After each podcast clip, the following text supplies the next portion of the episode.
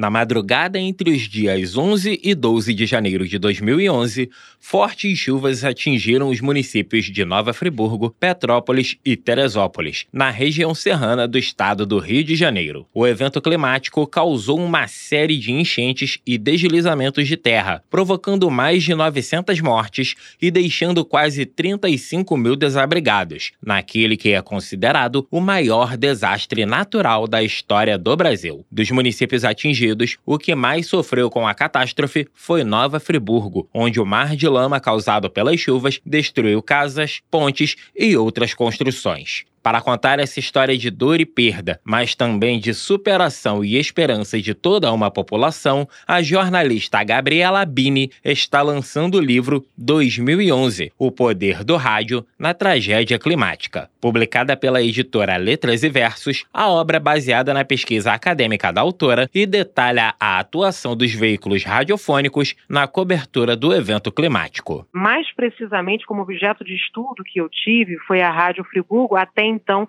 que eu estagiava lá, e vale ressaltar que foi a única rádio que não era amadora, ela é de uma concessão pública e que ao longo daquela madrugada ela funcionou como utilidade pública, que de fato é o rádio sempre. Mas não existia internet, dados móveis, televisão, estava todo mundo, literalmente, entre aspas, num efeito conotativo, abaixo d'água. O rádio acabou sendo um ponto fundamental ali para que as pessoas, até no radinho a pilha, naquela madrugada, pudessem se situar. O objetivo do livro é destacar o papel do rádio durante a maior tragédia climática do país, ressaltando aspectos de utilidade pública do veículo e seu potencial narrativo. Em um cenário de escassez de energia elétrica, TV, internet e jornais impressos, a autora aponta que o rádio foi o principal canal de informação para a população e possibilitou a proximidade do povo com as autoridades. A ideia de rádio, o amigo, o comunitário, ele